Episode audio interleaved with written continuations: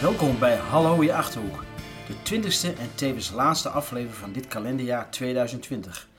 Samen met Doetinchums burgemeester Mark Bouwmans kijk ik niet alleen terug op dit bewogen jaar, maar ook op zijn Doetinchumse periode tot nu toe. Een openhartig gesprek met een burgervader die zich zorgen maakt, maar het nieuwe jaar hoopvol tegemoet ziet.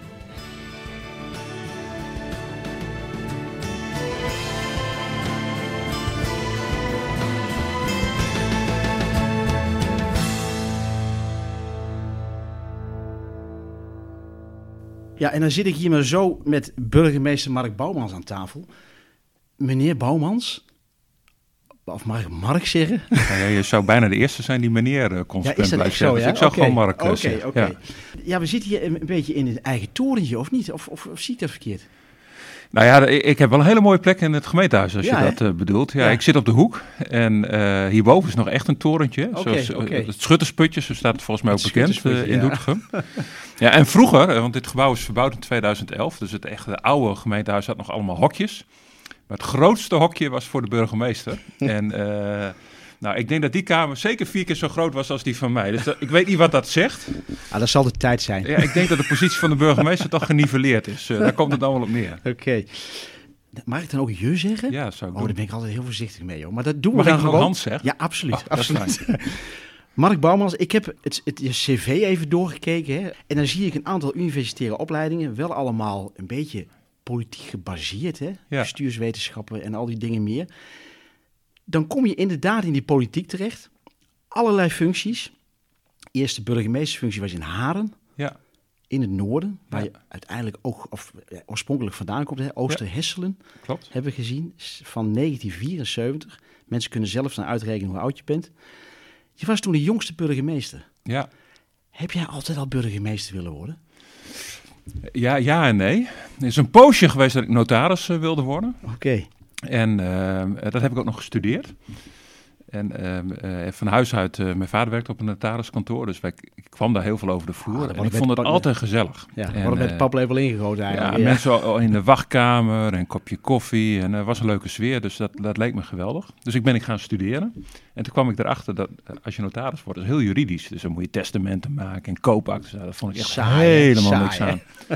En toen ben ik overgeswitcht naar eh, wat meer de bestuursrechtkant, eh, de politieke kant.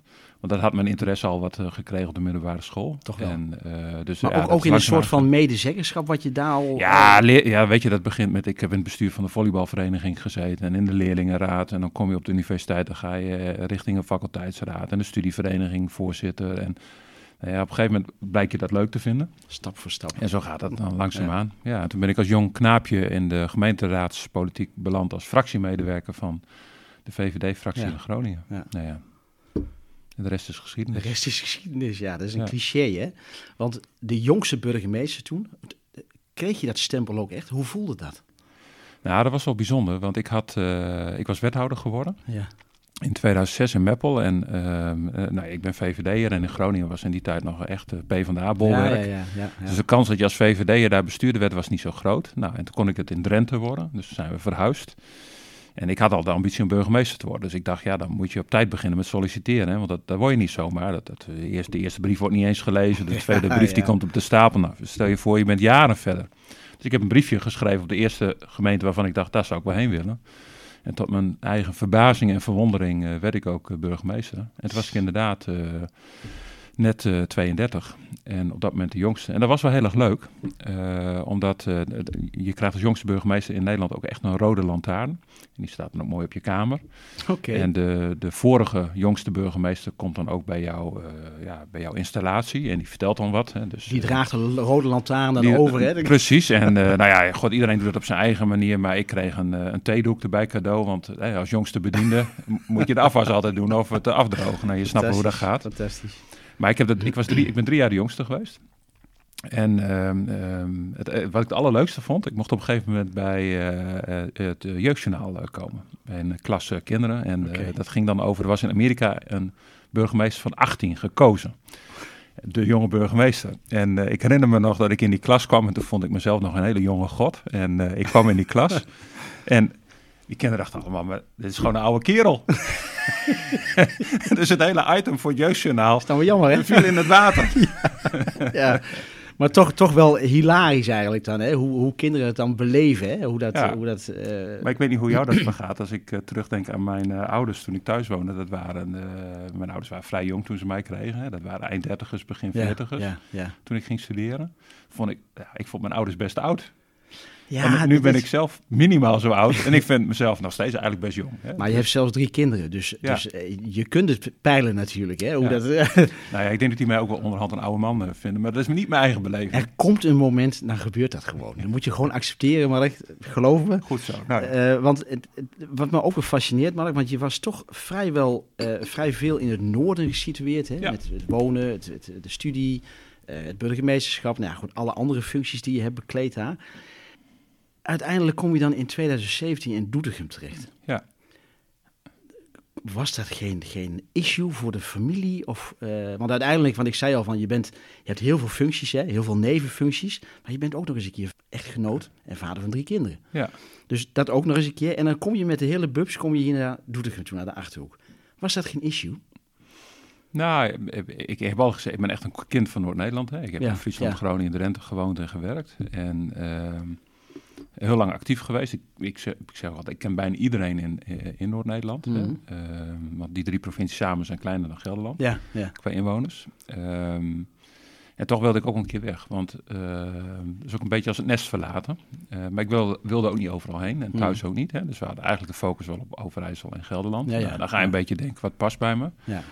Nou, de Achterhoek heeft wel wat van eh, met Drentse roots. Hè. Het, het is toch bescheiden, eh, terughoudend, de achterdeur staat open. Eh, en tegelijkertijd is het hier wat Bourgondischer. Nou ja, en dan ga je nadenken over waar zou ik heen willen. En ik heb nog een, eh, een, een tussenstapje gemaakt in Ommen hè, als waarnemer. ja, ja. Het was wel wat zuidelijker, wat oostelijker. En dat beviel goed. Ja, en toen zijn we gaan nadenken en eh Doetinchem kwam vrij. En eh, ja, dan solliciteer je. gaat eh, eerst eens twee dagen op bezoek. Hè, dus we hebben hier een nachtje geslapen. Ja, dus een beetje rondlopen. Dan denk je, nou, past dit bij me? Is natuurlijk een beetje een oppervlakkige toetsing. Maar goed, het gevoel was Ja, want je goed. moet ergens beginnen, hè? Ja, en eh, nou ja, dan ga je verhuizen. En dat, is, dat heeft wel impact. Meer dan we hadden gedacht. Toch wel. Ja, meer dan Ja. we hadden gedacht. Eh, omdat je, ehm, eh, onze kinderen zijn opgegroeid in Haren. En nou, wij dachten, ze zijn nog in de leeftijd dat je ze heel makkelijk oppakt en op een andere plek gewoon doorgaat alsof je nooit verhuisd bent. Hm. Nou, dat was in de praktijk wel wat weerbarstiger, want kinderen zijn toch gehecht aan, eh, aan dingen die ze kennen, Ja, aan hun sport, aan eh, vriendjes en vriendinnetjes, aan de school.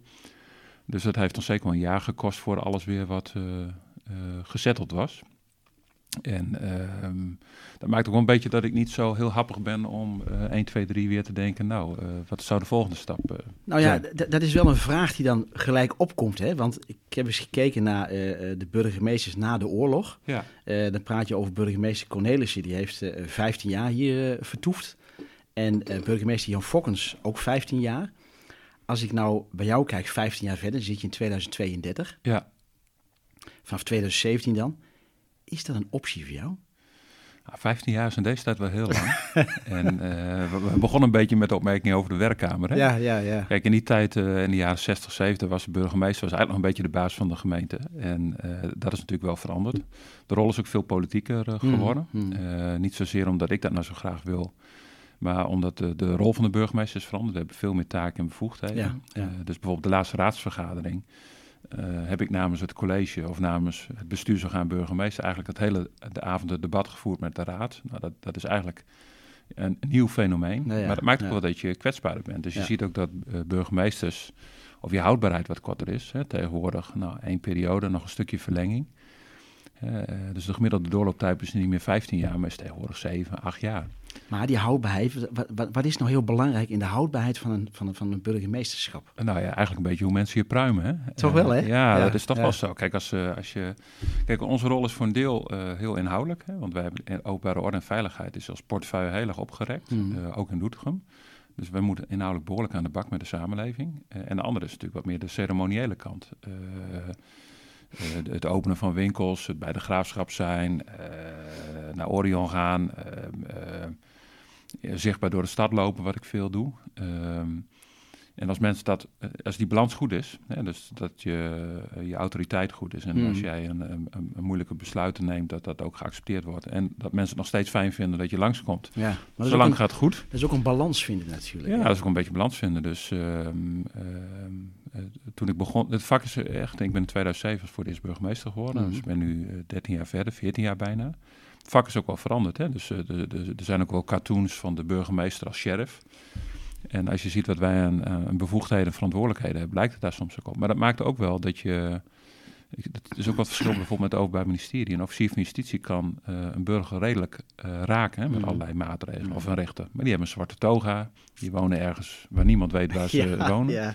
Ik woon op de Dominee van Ja, je moet Dijkweg boodschappen 33. doen, hè? Ja, dus ik ben heel zichtbaar. Ik loop Ja. veel. Mensen weten waar ik woon. Hè. Ja, Eh, ja. Ik, ik werk graag in de tuin. Je wilt niet weten hoe vaak mensen... Oh, je woont de burgemeester. En, eh, dus, ja, dat, is, ja. en dat is ook helemaal niet erg. Ehm, maar dat, dat maakt je positie ook wel anders. Dus eh, ja, ik hoop dat ik nog heel lang kan blijven voor de goede Ja. orde. Maar ik, doet er hem ook volgens mij, hoor. Ja, het, eh, maar ik, ik, ik realiseer me ook wel dat eh, ja, je moet wel altijd je voelhorens uit blijven houden of, Ja. of, of dat ook gewenst is. Word je vaak aangesproken? Dus vanmorgen, je zei al van, je, komt vaak eh, wandelend naar het werk, hè? Word je, word je dan wel eens aangesproken? Ja, ja veel. Behalve goedemorgen. Ja, en het grappige is dat. Ik eh, heb het van mezelf niet zo door dat je herkend wordt. Maar eh, zeker eh, na een half jaar, een jaar, als we dan door de stad liepen, dan zei mevrouw: eh, Nou, heb je wel door wat er gebeurt?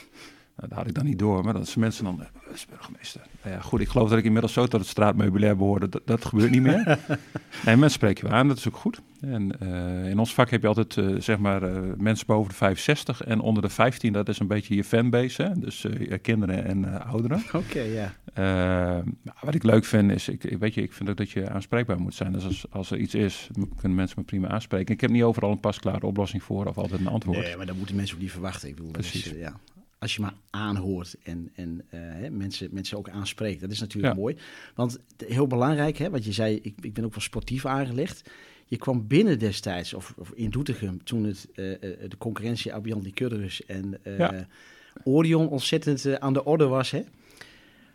Was dat ook nog een dingetje voor jou? Want je bent voorzitter geweest van Abian Licurgus. Ja, dat was wel een dingetje. Ja? Niet alleen voor mij. En eh, ja, dat was wel lastig, want het is toch een beetje alsof je wethouder bent in Amsterdam en fan van Ajax en je gaat dan naar Rotterdam en Ja. eh, je moet opeens eh, voor Feyenoord juichen.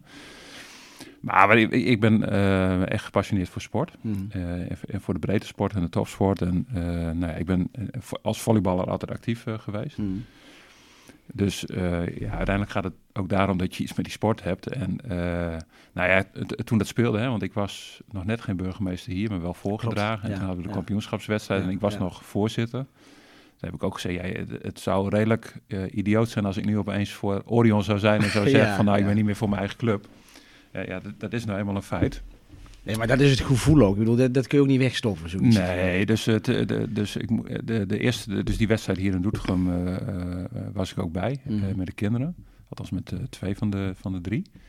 Nou ja, en het is inmiddels wel zo, eh, ja, we zijn bijna vier jaar verder in de tijd. Ik ben eh, veel bij Orion, eh, Mhm. vind het een geweldige club, Ja. eh, enthousiast bestuur. En ehm, nou ja, ze zijn on- onderhand ook eh, kampioen eh, geworden. Ja, en eh, nou ja, prima. En dan heb je de graafschap nog. Ja, En ik zie hier ook een shirt hangen van de graafschap. Hè? Dat, is, Ja. eh, dat is fantastisch natuurlijk. Dus het voelt een beetje als thuiskomen, Mark. Daar ben ik Ja. heel eerlijk in. Eh, wa- wat heb je met die club opgebouwd inmiddels? ja, ik, ik- dat, Onze club. Ja, nou, dat is wel iets magisch. Ja, hè? Ja, ik, eh, zoals ieder jongetje van mijn generatie heb ik natuurlijk altijd voetbalplaatjes eh, gespaard. Hè? Dus, eh, Mhm. De, de bekende Panini-boeken. eh, ja. zeker. En ik kwam laatst bij de verhuizing er nog weer achter, een paar jaar geleden, dat ik ze ook echt allemaal bewaard Oké, Dus, leuk, ja. dus ik heb ze Ja. ook nog. Dus de graafschap is natuurlijk iets wat iedere Nederlander wel kent, die een beetje met voetbal eh, begaan is. Mm, Maar ik was hier nog nooit in het stadion geweest. Nee. En ik viel natuurlijk een beetje met mijn neus in de boter. Ja, ik moet niet gaan bewegen, want dan loopt bij je microfoon weg. Maar er staat dan een foto van mij met Hans Martijn en eh, Rens en de Oké. toenmalig trainer. Ja, ja, ja. En eh, dat was de, de wedstrijd dat we promoveerden naar de eredivisie. Ja, eh, geweldig. Ik, ik weet niet wat het is. Het is een soort van magie. Als ik voor de wedstrijd sta en de, de, de openingslied wordt gespeeld... waarbij de spelers het veld opkomen, krijg ik kippenvel. ja. En ik was gisteravond ook nog even in het stadion bij de bekerwedstrijd. En, eh, nou ja, nee, dat mag, want Ja, eh, er is eh, ook, ook voor de gemeente één stoel beschikbaar vanuit perspectief van openbare orde en veiligheid. helemaal goed, helemaal goed. En ik was wel benieuwd, hoe gaat het nou in het stadion hè, zonder publiek? nou, prima natuurlijk. En, maar ja, dan, dan nog, ik, ja, dat maakt iets in me los. Het is totale ontspanning. Ehm, en ehm, ja, ik, de- de- het ingewikkelde is, want ik bedoel, het is niet ondenkbeeldig dat ik toch nog eens naar een andere gemeente ga. Natuurlijk niet. Ehm, eh, of ik dan weer de liefde met een club zo kan ontwikkelen, kan ik me bijna niet voorstellen. Nee. Maar eh, verrast je dat? Ja, ik, nou, ik ben heel lang heel erg voetbalminded geweest. Hè. Nou ja, wat, studio sport met, met, met het eten op, op schoot, op de Mm, bank eh, mm. kijkt. En ik ben een poosje... Ik heb jarenlang seizoenkaart gehad bij, eerst bij Emmen en later bij FC Groningen. Ja. En op een gegeven moment was het een beetje over. Dus ik heb jaren niks meer met voetbal gehad. En dat is eigenlijk hier weer teruggekomen. Ja. Ja, en dat, dus in die zin verrast het me wel. Eh, maar wat ik leuk vind aan de club is eh, geweldige supporters. Enorme saamhorigheid. eh, geen standsverschil. Dus of je nou sponsor bent en je bent de Nee, hoofdsponsor nee. of je staat op de tribune, dat maakt eigenlijk niet uit. Hè. Mensen gaan gewoon met elkaar om. Je kunt ook na de wedstrijd overal gezellig Ja. je pilsje pakken. Ja, ik Ja. we missen het wel hoor. maar goed, dat is even een, een, een terzijde. Hè? Dat, eh, dat hebben we allemaal last Nou, van. dat handjevol mensen dat er gisteren was, kan ik je verzekeren, heeft allemaal hetzelfde gevoel. Oké. En dat ze eigenlijk allemaal zeggen, ja, dat, dat, dat hoort zo bij je systeem dat je één keer in de twee weken Ja. naar Vijfberg gaat. Ja, ja, ja, Dus ja, dat is dan een grote groep eh, achterhoekers die dat mist. echt absoluut. Als je terugkijkt, hè, wat is dan de leukste functie die je ooit bekleed hebt? Van de functies tot nu toe.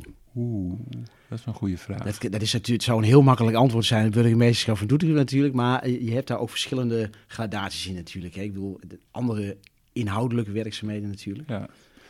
Nou, ik heb eigenlijk drie, eh, vind ik zelf bezien, drie hele leuke banen gehad. Eh, eh, burgemeesterschap is heel erg leuk. En dat is met name in Doetinchem leuk, omdat dit is een kleine stad waar alles wat, wat je als burgemeester kunt doen, zit hier ook in je portefeuille. Mm. Dus dat maakt dat de uitdaging in het burgemeesterschap hier groot is. Ehm, wat ik ook heel erg leuk vond was gedeputeerde. Want dat was een hele inhoudelijke baan. En in de tijd in Groningen gebeurde ontzettend veel. Dus het ja. ging over grote investeringen, grote eh, infraprojecten. Dus dat was intellectueel ook heel uitdagend. Ehm, en ik heb met HBO gewerkt Mhm. een aantal jaren. En daar heb ik gewoon ook les gegeven. En ik vond het ontzettend leuk om met, eh, ja, dat waren kinderen rond 20, hè. Dus Wel, welke les heb je daar gegeven? nou, bestu- ja, bestuurskunde, Ja, eh, tuurlijk, rechten. En, eh, is in mijn eigen vakgebied, zeg Ja, maar. ja, ja, ja. Ja, dat vond ik ook heel erg leuk. En het leuke is dat ik ben in 2006, toen ik wethouder werd, gestopt. En ik heb nog steeds contact met studenten die bij mij afgestudeerd zijn. En af en toe dan belt er eens een en dan heeft hij een eh, loopbaanadvies nodig. en dan gaan wij even sparren. Ja, dat is, dat is wel, dat is ook wel echt een mooie periode geweest. Ja, dus ik heb ja. eh, echt leuke dingen kunnen doen. Hmm.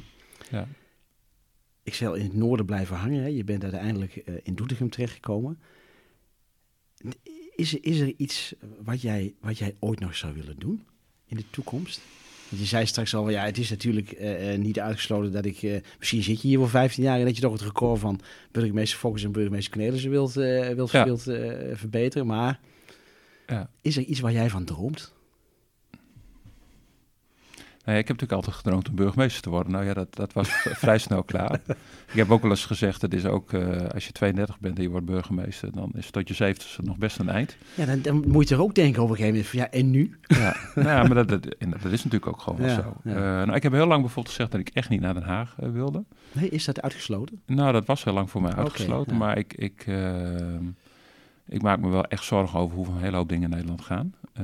En ik zie ook dat de regio echt nevengeschikt is aan de Randstad. En eh, ik zie ook in de politiek, ook in mijn eigen partij, dat het toch eh, veel randstedelijk denken is. Mhm. Ehm, en dat baart me zorgen. Hè, alsof Nederland over de Randstad gaat en de rest toch een beetje categorie B is. Nou, ik vind het wel, wel frappant, dat, want het, het wordt wel eens bevestigd door ja, de Achterhoekse bevolking. Hè, van joh, eh, tot Utrecht en dan stopt het. Ja. Maar dat is inderdaad ook dus een, een beleving bij jouzelf. Ja, dat is echt ook mijn ervaring. Ehm, bij allerlei eh, infrastructurele, infrastructurele investeringen. Maar je ziet het ook bij de woningbouwopgave. Als je kijkt naar... De economie van de Achterhoek is hartstikke sterk en eh mededragend voor de Nederlandse economie. Mhm. Maar de waardering die daarbij hoort, of de ontsluiting, eh, ja, die, die zie ik vaak niet. Ehm, En ja, dus ik heb ook wel eens gezegd, ja, als je dat wilt veranderen, dan moet je naar Den Haag. Hè? En ik ken dat gevoel ook uit Noord-Nederland. Dat is hier dus eigenlijk onveranderd hetzelfde beeld. Mm -hmm. Nou ja, Kamerlid spreekt me niet zo aan, hè, want uh, dat is eigenlijk best wel een beetje een hondenbaan. zit je twee, drie nachten in de week, ja. slaap je in een hotelletje in Den Haag en ja, ja ben je toch een beetje van, van huis gescheiden. Ja. Maar ik heb een, een, een goede vriendin van mij staatssecretaris geweest. En uh, dat is wel een leuke baan. En dan kun je ook echt uh, dingen veranderen. Maar goed, uh, wie weet. Maar het, het, het, baat je wel zorgen. Want dat is ook een van mijn ja, vragen. Dat, ben je wel eens ongerust? Maak je wel eens, ja, maak je wel eens ik, zorgen? Ik ben over heel veel dingen ongerust. Ja. ja. Ik vind dat de samenleving heel erg verhard. Ja. als je kijkt wat af... Kijk, ik heb altijd wel lelijke mailtjes gehad. Hè? Er is toch altijd een deel van de bevolking die vindt dat, dat ze al hun ellende in flinke bewoording over jou kunnen uitstorten. Ja, en dan kan er maar eentje dat oplossen en is maar één, eentje is boos doen. Nou ja, goed, ja. dat is dan zo. Ja. Maar dat is ook niet erg. hè? Dus, ja. Maar goed, dat gebeurt dan een paar keer per jaar. ik heb nu wekelijks van, meerdere van dat soort berichten. Ja. Ja. Uh, ik merk korte lontjes, uh, snel aangebrand, uh, autoriteiten discussie stellen, individualisme wat heel erg doorschiet. Ehm, dus het zijn wel dingen waarvan ik denk, ja, hoe lang houden we dat met elkaar vol? In een mhm. land wat steeds drukker wordt, waarin de lat steeds hoger wordt gelegd. en dat baart me wel zorgen. Ja. ja. dus ik ook wel voor, de, voor het behoud van de collectiviteit. Hè? Dus als, als op een gegeven moment het draagvlak voor het openbaar bestuur te klein wordt, ja, hoe gaan we dan nog de collectieve dingen met elkaar ja, regelen? Ja. Want ik vind het wel mooi wat je zegt, want we begonnen straks van, goh, hè, de eigen kinderen die vinden misschien ook wel een oude man op een gegeven moment, hè, maar het respect, dat blijft. En dat mis je heel vaak, steeds vaker natuurlijk. Hè? In, in de, ja, wat je ook zegt, in de mailtjes die je krijgt, in, in de boodschappen die je krijgt. Ja. Word je ook wel eens onheus bejegend uh, in, in de binnenstad? Uh, niet veel, maar dat gebeurt wel. Hè. Dus als je ook kijkt naar het landelijk beeld van bijvoorbeeld bedreigingen van bestuurders, dat neemt echt uh, schrikbarend uh, toe. ook in mijn richting. Hè. Ik heb ook helaas dit jaar dat mee moeten maken. En dat is wel vervelend en ook indringend. Hè. Dus dat betekent voor je privé ook allerlei beperkingen. Op het moment dat jij bedreigd wordt en je gezin, ja, dan zul je toch voorzieningen moeten treffen. Dus in mijn geval camera's, ja. afspraken over dat er iemand thuis is, ja. kinderen mogen de deur niet open doen. Ja, dus dat is wel vervelend. Ja.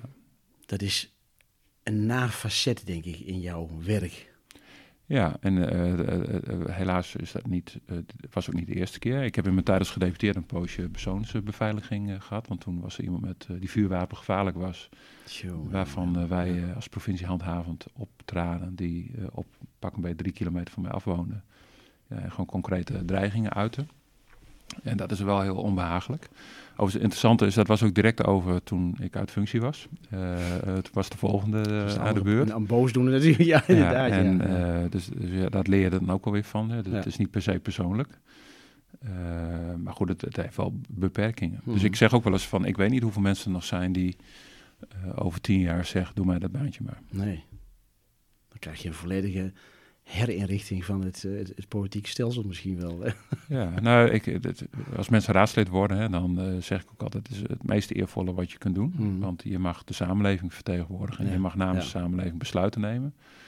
Uh, maar let op, vanaf nu ben je ook de minst populair op iedere verjaardag en ieder buurtfeestje. Ja, want ja. Uh, iedereen die wat vindt, gaat dat tegen jou vertellen. Ja, en dat is niet altijd positief. nee, dat kan ik me voorstellen. En ja, dat is ook een beetje. En ik ben er helemaal niet cynisch of zuur over in de zin van, ik vind het werk dat wij doen hartstikke belangrijk en zingevend. Maar ik zie wel dat, dat, er is een enorme beweging in de samenleving. En uh, corona uh, bespoedigt dat. Hè? Dus je ziet dat door corona alles scherper is geworden. Mm. Um, en uh, ja, daar moeten, we wel, daar moeten we een weg in vinden. Ja, want om nog even terug te gaan hè, naar, naar het begin van jouw periode in Doetinchem. We hebben ja. daarvoor drie burgemeesters in vier jaar gehad. Ja. Best wel wat onrust, hè? Uh, de, de, merkte jij daar wat van toen je binnenkwam? Ja, ja dat, zeker. Ik, uh, ik had wethouders die zeiden, wat kom je eigenlijk doen? En uh, dat begreep ik in het begin niet. Dat sta je ook met zulke ogen, denk ik. Hè? Maar die zeiden van, ja, wat doet een burgemeester eigenlijk? Want die waren hier binnengekomen in een best wel roerige periode. Ja. En uh, ja, die hadden uh, nog een staartje van mijn uh, kroonbenoemde voorganger uh, meegemaakt. En een waarnemer die eigenlijk ook geen ervaring had als mm. burgemeester. Dus het was een beetje een zoektocht voor hun van wat kom jij dan doen?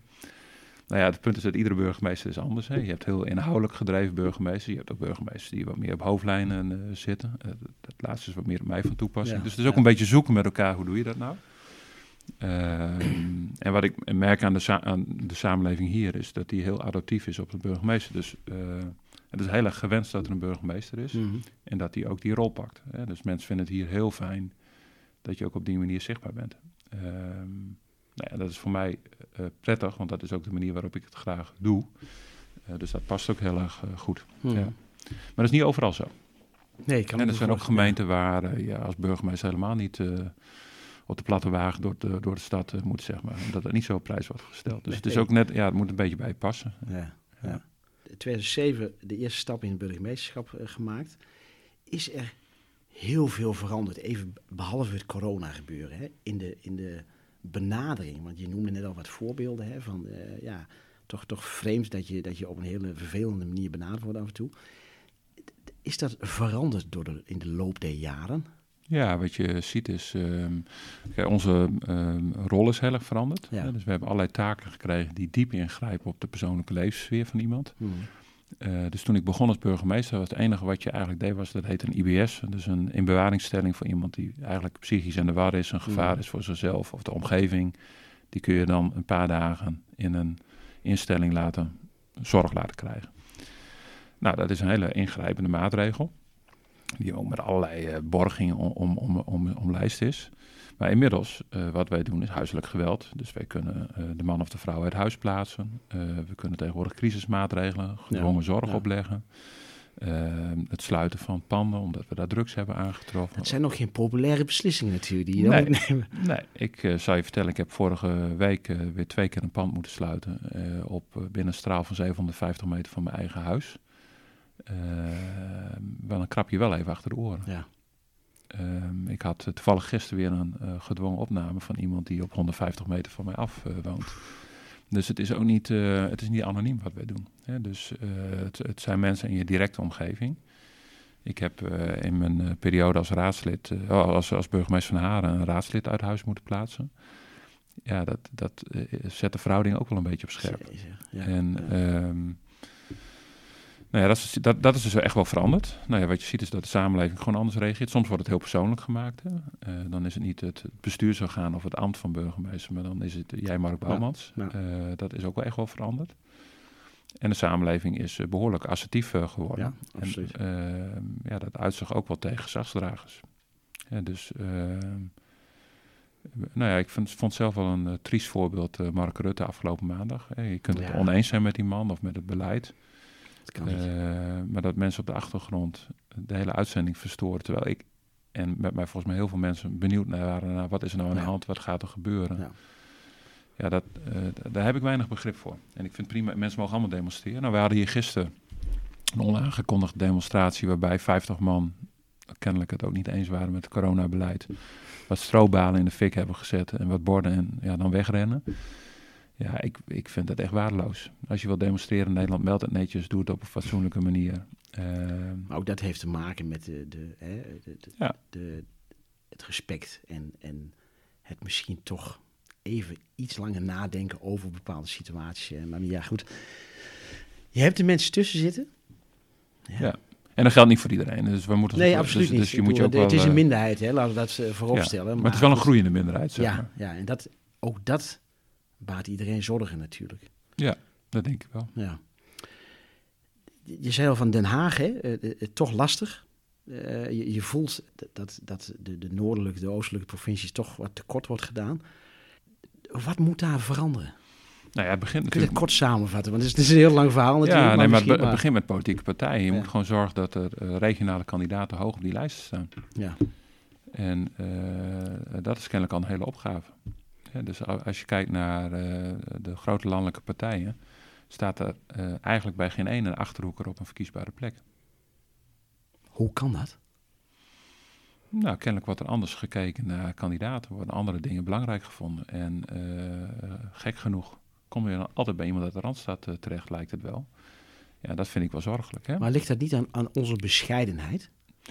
Ja, misschien ook wel. Ik had, uh, toen ik begon als, uh, als fractiemedewerker, was ik nog heel jong, had ik een uh, raadslid, later Nestor van de Raad in Groningen. En die, die, die had dan een vel papier en dan tekende hij Nederland op. En dan zei hij van, ik zal even laten zien waar de 150 Kamerleden uit Nederland vandaan kwamen. En dan ging hij op Den Haag prik, prik, prik, prik, prik, prik. En dan deed hij in één keer een, eentje naar Groningen en dat was het dan. ja. Nou ja, dat, dat, is in, dat is nu 20 jaar geleden. Ja. Dat is niet veranderd. Sterker nog, uh, na de komende verkiezingen zijn er minder Gelderse Kamerleden dan daarvoor. Heb je het daar met de burgemeesters onderling ook over, of binnen de partij misschien wel? Ja, zeker wel. Kijk, we hebben natuurlijk hier in de Achterhoek uh, uh, twee collega's, Otwin van Dijk en Marianne mm. Besseling, zijn natuurlijk Kamerlid ja, geweest, allebei. Ja. dus die weten ook, ja, hoe gaat het daaraan toe? Wat is de, de, de rangorde, de pikorde mm. in zo'n fractie? Hoe, hoe, hoe, hoe kan je effectief zijn? Maar die zien ook wel met ledenogen met mij dat, dat het aantal voor ons direct benaderbare Kamerleden steeds minder wordt. En dat vind ik wel zorgelijk, hè? want ik vind ook dat. Uh, kijk, er wonen meer mensen in Nederland buiten de randstad dan daarin. Hmm. Dus het is natuurlijk heel raar dat die mensen in de, in de politieke gremia minder vertegenwoordigd zijn. Ja, maar als ik het dan zo beluister als leek, dan, dan lijkt me dus dat die, die afstand steeds groter wordt eigenlijk. Ja, en, en, dat is ook zo. En dat je, ja, ik zal niet zeggen dat we dan uh, ons af moeten gaan scheiden natuurlijk. dat is absoluut niet de bedoeling. Nou, nee, ik ken wel mensen die zeggen... wij moeten de meest westelijke uh, provincie van uh, Duitsland, van Duitsland worden. Ja, ja. Dat, dat, is kennelijk heel gunstig als je in het westen ligt.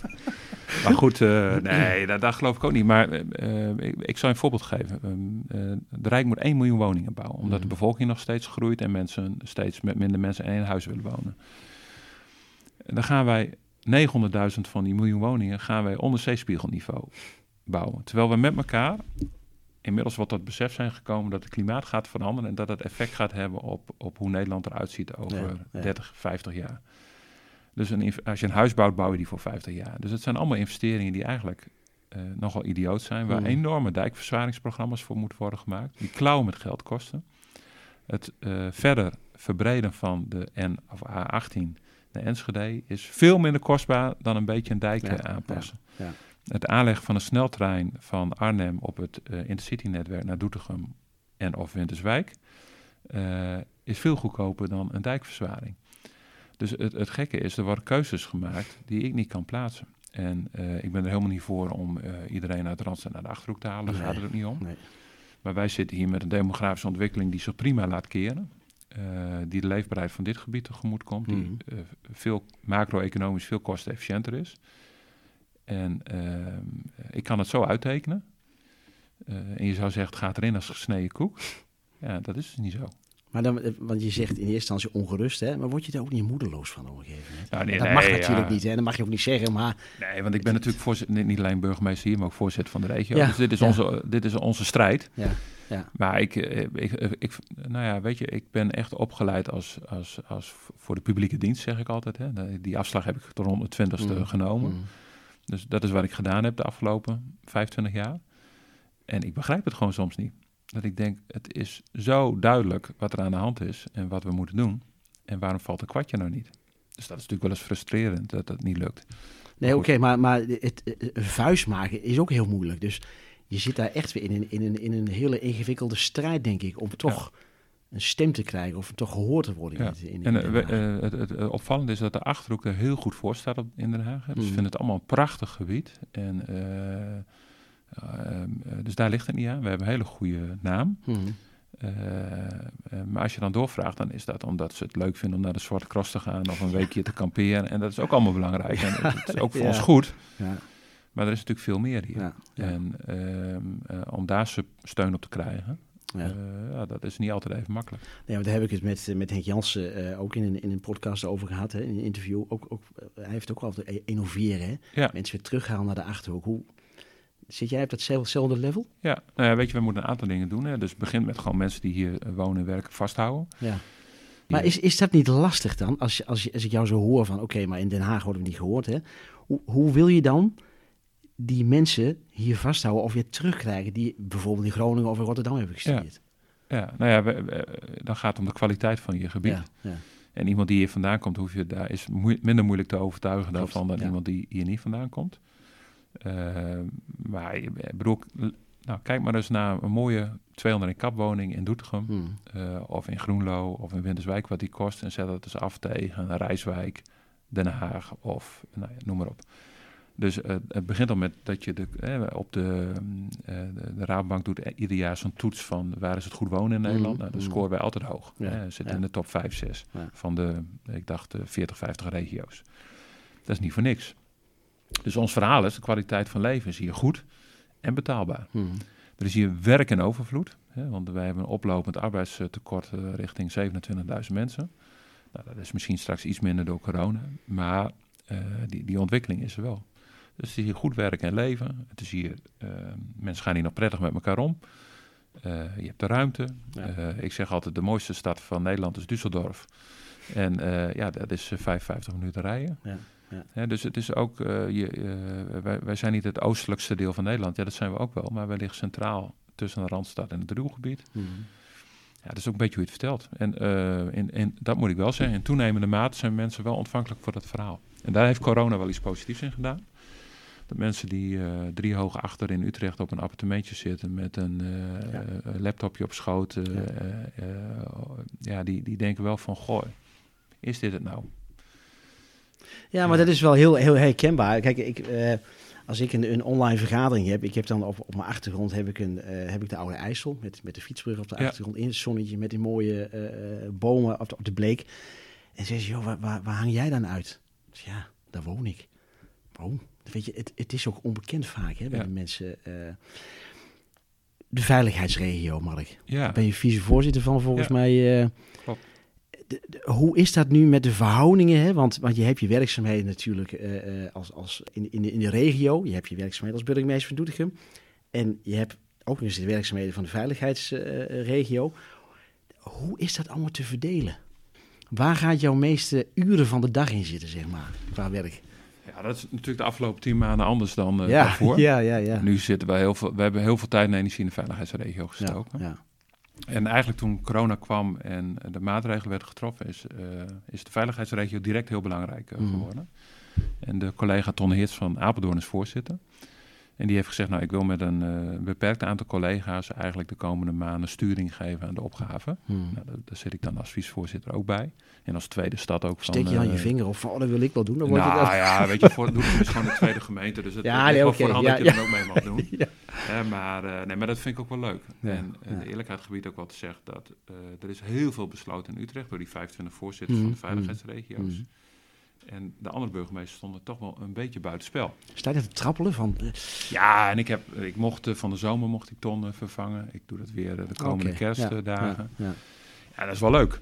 Want de eerlijkheid gebied te zeggen dat er werd heel veel besloten, werd heel veel besproken. was uh, enorme informatievoorsprong voor die 25.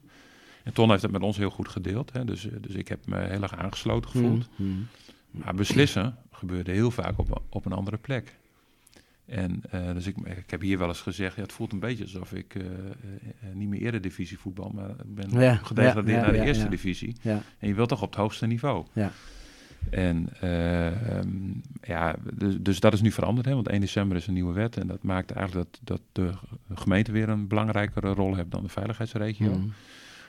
En dat vind ik ook wel prettig, dat ik er zelf weer over ga. Ja, ja merk je daar in Utrecht, hè, dat, dat voorbeeld noemde je, hè, dat je daar zat voor een overleg, merk je daar ook het verschil tussen uh, de benadering richting de veiligheidsregio Noordoost-Gelderland of Den Haag, Amsterdam? Nou, ja, de, de, de, het is ook anders natuurlijk. Hè, moet ook het interessante daarvan is dat er zijn 25 veiligheidsregio's waarvan maar een stuk of vijf in de rand staan. Dus daar is niet per se de meerderheid er steden. okay, maar okay. Ik heb vergaderingen meegemaakt, en ik mag niet uit de school klappen natuurlijk, maar uh, waar dan de, de, de, de, burgemeesters van Rotterdam en Amsterdam zijn. En er is, dat is mij wel geworden. Er is ook wel een uh, rangorde onder burgemeesters. Toch wel, ja. Ja, ja dan, dan, is de burgemeester van Amsterdam toch net wat belangrijker dan de burgemeester van Den Bosch. Is dat, hè? Ja. Ja. Is, is dat ja, misschien ook wel uit te leggen, hè? Ik, ik bedoel, het, het, want je zit daar wel in Rotterdam met een, een, een hele andere uh, ja, ja, omgeving, uh, cultuur, hè, uh, mentaliteit. Misschien brengt het ook wel met, met zich mee. Ja, heb je daar dan enigszins iets begrip voor? Ja, ik begrijp het wel. Tegelijkertijd, ehm, als je het helemaal afpelt, zijn ze eigenlijk niet belangrijker nee, dan klopt. de anderen. Want die klopt, ja. 25 zijn gelijk. En uiteindelijk allemaal hetzelfde doel natuurlijk. Ja, ja. maar ze nemen wel meer ruimte in en die krijgen ze ook. Hè. Dat is wel opvallend. En Ja, ik, kijk, ik ben natuurlijk ook bestuurskundig van huis uit. Dus ik vind dit soort processen ook wel heel boeiend om te zien. Van wat gebeurt hier nou? En, Hmm. hoe verhouden mensen zich tot elkaar? En wie, wie is nou eigenlijk de bepalende factor in zo'n overleg? Hè? En, eh, dus weet je, we zitten nu nog meer erin. Maar ik denk als we drie, vier, vijf jaar verder zijn en je, je blikt terug op deze periode... dan is het ook vanuit mijn vakgebied is het waanzinnig interessant wat er is gebeurd. Ja, wat dat betreft is dit niet leuk natuurlijk, maar je leert er wel heel veel van. Ja, en eh, het is ook, ehm, ehm, ik ben ook nu echt, ik ben ook moe aan het worden, merk ik. Hè? En ik, ik werk niet in de verpleging, dus ik relativeer dat heel erg. Mm, En ik snap mm. ook mensen, mensen in de zorg echt op de tenen lopen en Ja, ja. misschien wel over het, over het randje komen. Maar de, de, er ligt toch wel op de hele samenleving, maar ook op ons. We, zijn, wij zijn, we staan eigenlijk al vanaf maart op scherp. Hè? Dus Ja. dat betekent dat, eh, dat je 24-7 eh, d- dienst hebt. En gelukkig nemen de wethouders zit hier eh, van mij in de weekenden vaak Mm. eh, even over. Dus dat is prettig. Eh, maar ja, je kunt, het knopje gaat niet uit, hè? Eh, Nee, nee, kan ik me voorstellen. Ik, ik heb één keer gedacht, en dat mag je best weten, het was mooi weer. Het was druk in de stad waarvan, ja, we dan zeggen van, ja, maar hoe kan dit nou eigenlijk? Toen zag ik jou de fietsbrug overfietsen, eh, richting uh, Dichter, zeg maar. Ik denk, nou, die wil Doetinchem even ontvluchten. En hij wil even niet zien wat er allemaal gebeurt. Is dat, heb je dat gevoel wel eens van? Nou, er is in de zomer wel een paar keer een moment geweest dat ik dacht van, ja, nu moeten we een keuze gaan maken. Ja, ja. En ehm, ik, ik heb zelf heel erg voor de benadering gekozen, heel lang van, ehm, eh, laten we nou meedenken in wat kan. Hè, dus dat er heel veel niet kan, dat is duidelijk. Mhm. Eh, maar laten we mee blijven denken. Maar ja, sinds, ik, ik ben er nu ook wel van overtuigd, dat kan nu niet meer. Hè, dus we zitten nu wel in een fase dat je echt streng eh, moet zijn. Ja. Nou ja, gelukkig, ja, het weer zit ook niet mee. Het is vroeg donker, dus het is ook anders dan in de zomer. Ja, Maar het is in de zomer wel een paar keer zo druk geweest dat ik dacht van mensen lijken vergeten te zijn ja, hè? Ja. dat er wat aan de hand is. Ja, Ja. ja. En dan zak je de moed ook wel in de schoenen af en toe, denk ik.